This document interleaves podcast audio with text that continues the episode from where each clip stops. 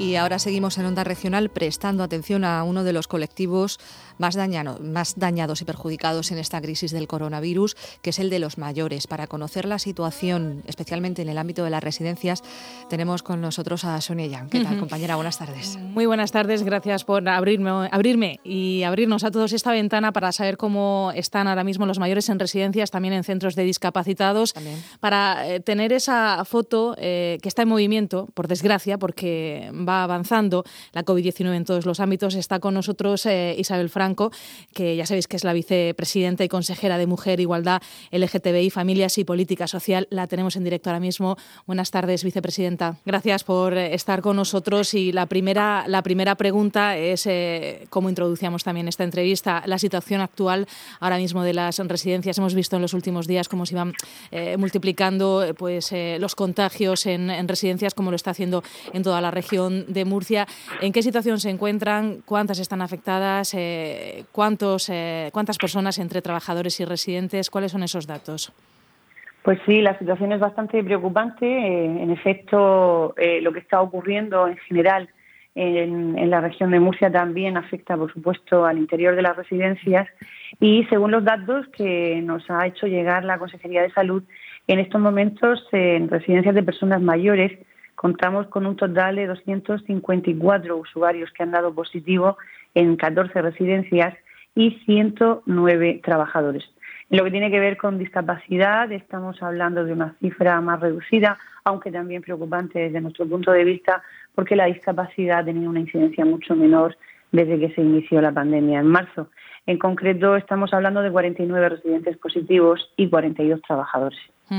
¿Y cuántas de ellas estarían medicalizadas? Porque también si algo nos ha demostrado esta pandemia es que, cuando entra eh, la COVID-19 en un centro de estas características con enfermos crónicos, pues al final se tienen que medicalizar.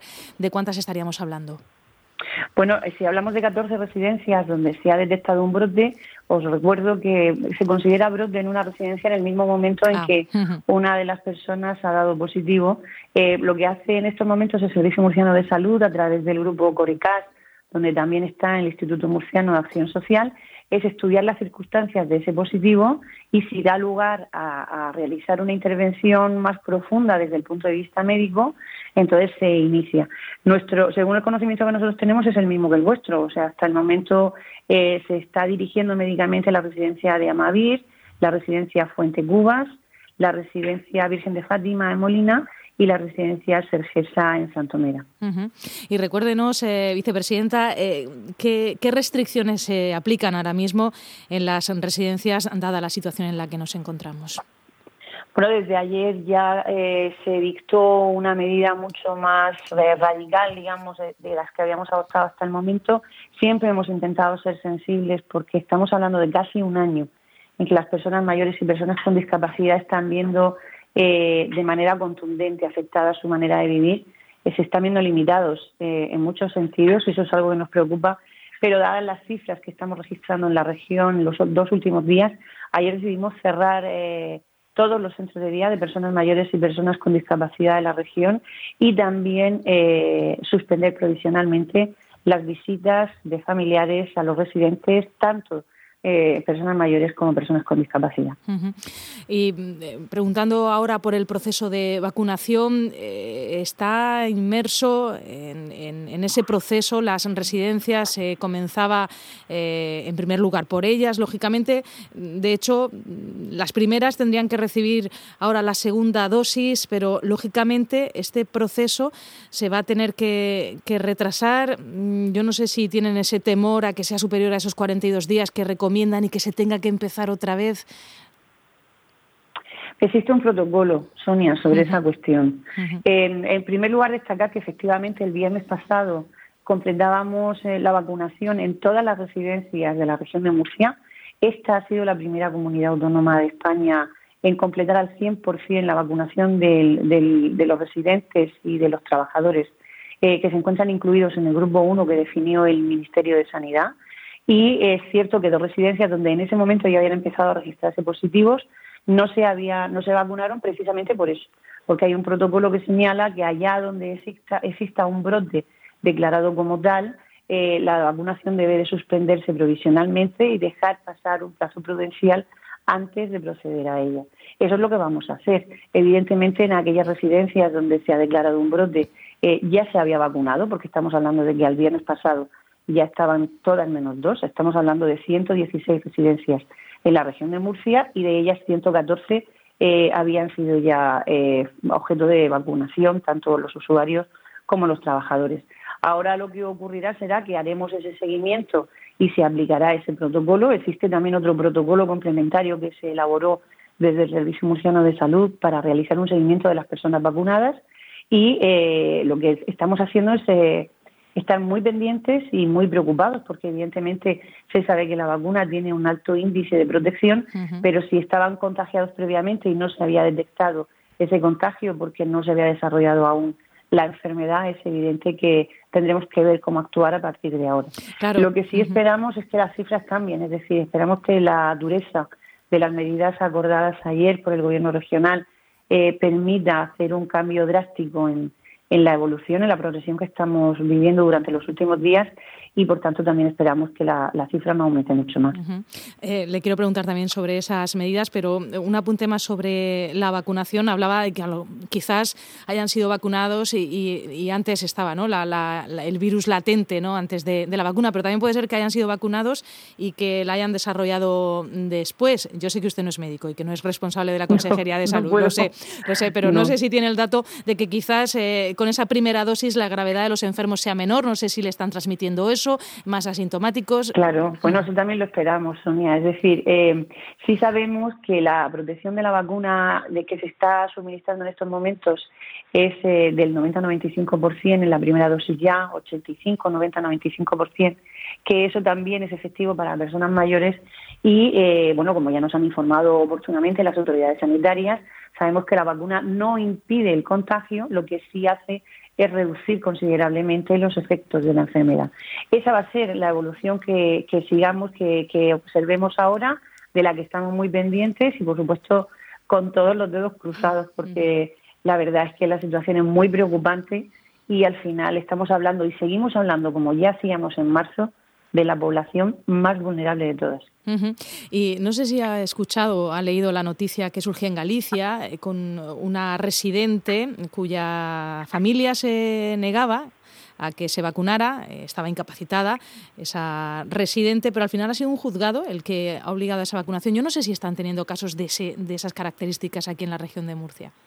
Muy pocos, eh, prácticamente un 5% en total entre residentes y trabajadores que tenemos plena confianza de que cambiará y se verá relajado una vez que esas personas que, entendemos también que puedan tener reservas observen que eh, los efectos secundarios son mínimos, que la vacuna funciona bien, que se incrementa muchísimo la seguridad y que al final es bueno recibirla porque estamos hablando de toda una comunidad, no estamos hablando de, de, individuos. Seguimos ese tipo de noticias, efectivamente, Sonia, con muchísimo interés y con muchísima atención porque está claro que se trata de proteger y protegernos. Y sobre los grandes dependientes, eh, en pocos días seguramente se entre en esa fase, grandes dependientes que están pues eh, cuidados en casa, se quiere vacunar lógicamente a los cuidadores. Había eh, cierta, no confusión, pero al principio sí que se habló de que era difícil vacunar con las vacunas de Pfizer a esos enfermos por la dificultad del transporte, pero sí que ayer dijo el presidente de la comunidad, Fernando López Miras, que se iba a trabajar para intentar que no tuvieran que esperar a otra vacuna más fácil de administrar. No sé cómo va ese protocolo, si se va a poder tener a tiempo. ¿En qué se está trabajando?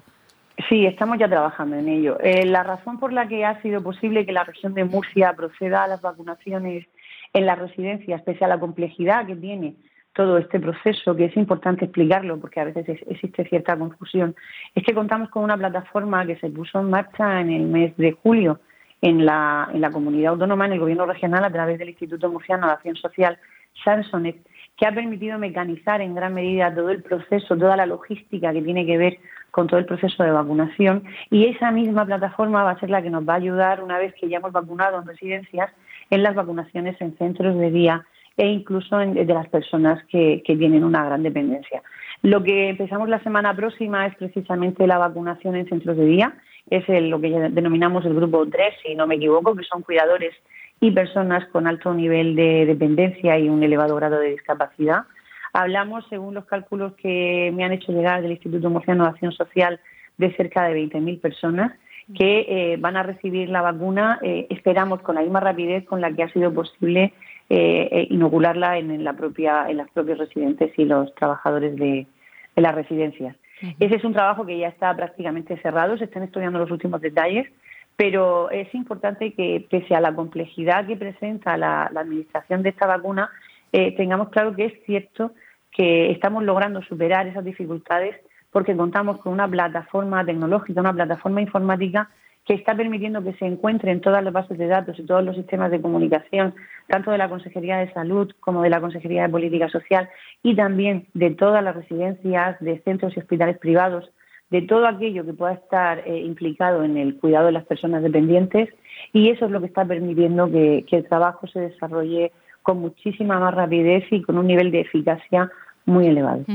Y en cuanto a las medidas que comentaba, esas medidas que de momento que sepamos todavía no se han publicado en el boletín oficial de la región de Murcia, me imagino que eh, se hará a lo largo del día. Yo no sé si en el Consejo de Gobierno Extraordinario de ayer y en el Comité COVID hubo alguna voz discrepante, pero me gustaría saber su opinión eh, sobre las medidas eh, decididas y si cree que tendrían que ser más restrictivas. Hemos oído a su partido pedir, por ejemplo, el cierre de salones de juego me gustaría saber su opinión. Bueno, las medidas al final se adoptaron dentro de un Consejo de Gobierno extraordinario que no se cerró, por tanto yo tampoco puedo hablar del resultado de las deliberaciones de esa reunión, porque sí es cierto que bueno estábamos los consejeros y, se habló eh, sobre ello y se estudió y sobre todo se preguntó Sonia, porque nosotros entendemos que estamos hablando de la gestión de una crisis sanitaria donde son las autoridades sanitarias las que tienen que tomar las medidas, que proponerlas y luego nosotros lo que hacemos es eh, tratar de apostillar, de informarnos, de conocer las razones, que al final debe ser también una parte de nuestra labor. Eh, con respecto a esas medidas, nosotros ya la semana pasada empezamos a través de comisiones COVID, que de eso sí puedo hablar, empezamos a trasladar una inquietud sobre todo destacada desde nuestro punto de vista, y es que según los grupos eh, creados por el Ministerio de, Sanidad a nivel nacional, las personas mayores de 80 años que residen en sus hogares eh, no van a poder recibir la vacuna todavía. Entran en grupo 4 y a partir de ahí ya podrán ser citadas en centro de salud. Nos parece que registrando los datos más elevados en el país eh, desde que se declaró esta pandemia, esas personas se encuentran en un riesgo claro de contagio y son efectivamente igual de vulnerables que las personas que, se encuentran en residencias y, eh, pues en primer lugar, lo que hicimos la semana pasada fue anteponer la necesidad de priorizar la vacunación a este grupo de la sociedad porque los efectos pueden ser devastadores, teniendo en cuenta el alto nivel de contagios que estamos registrando en más del 90% de los municipios de la región. Es decir, estamos hablando de que salir a la calle es un verdadero peligro en estos momentos para las personas mayores, sobre todo de 80 años. Trasladamos esa inquietud a la Comisión COVID, donde los expertos nos señalaron que efectivamente nosotros tenemos que administrar las vacunas según el procedimiento señalado por el Ministerio y a los grupos que el Ministerio ha señalado. Eh, no nos planteamos para nada cambiar eso, pero sí lo que hicimos fue pedir que se trasladara esa inquietud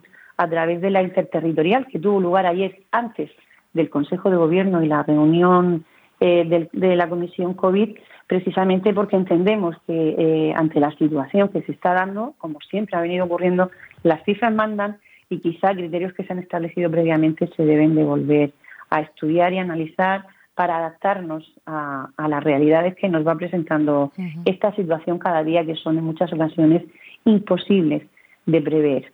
Sí es cierto que desde nuestro punto de vista defendemos que, resulta eh, complicado entender por qué hay algunas actividades que se están desarrollando mientras otras, como la de la hostelería, se están viendo perjudicadas y lamentamos profundamente, por supuesto, que este sector, como otros muchos, como el comercio, como el turismo, como el ocio en general, se estén viendo tan sumamente perjudicados por una pandemia que lo que está condenando sobre todo es nuestro modo de vida, Sonia.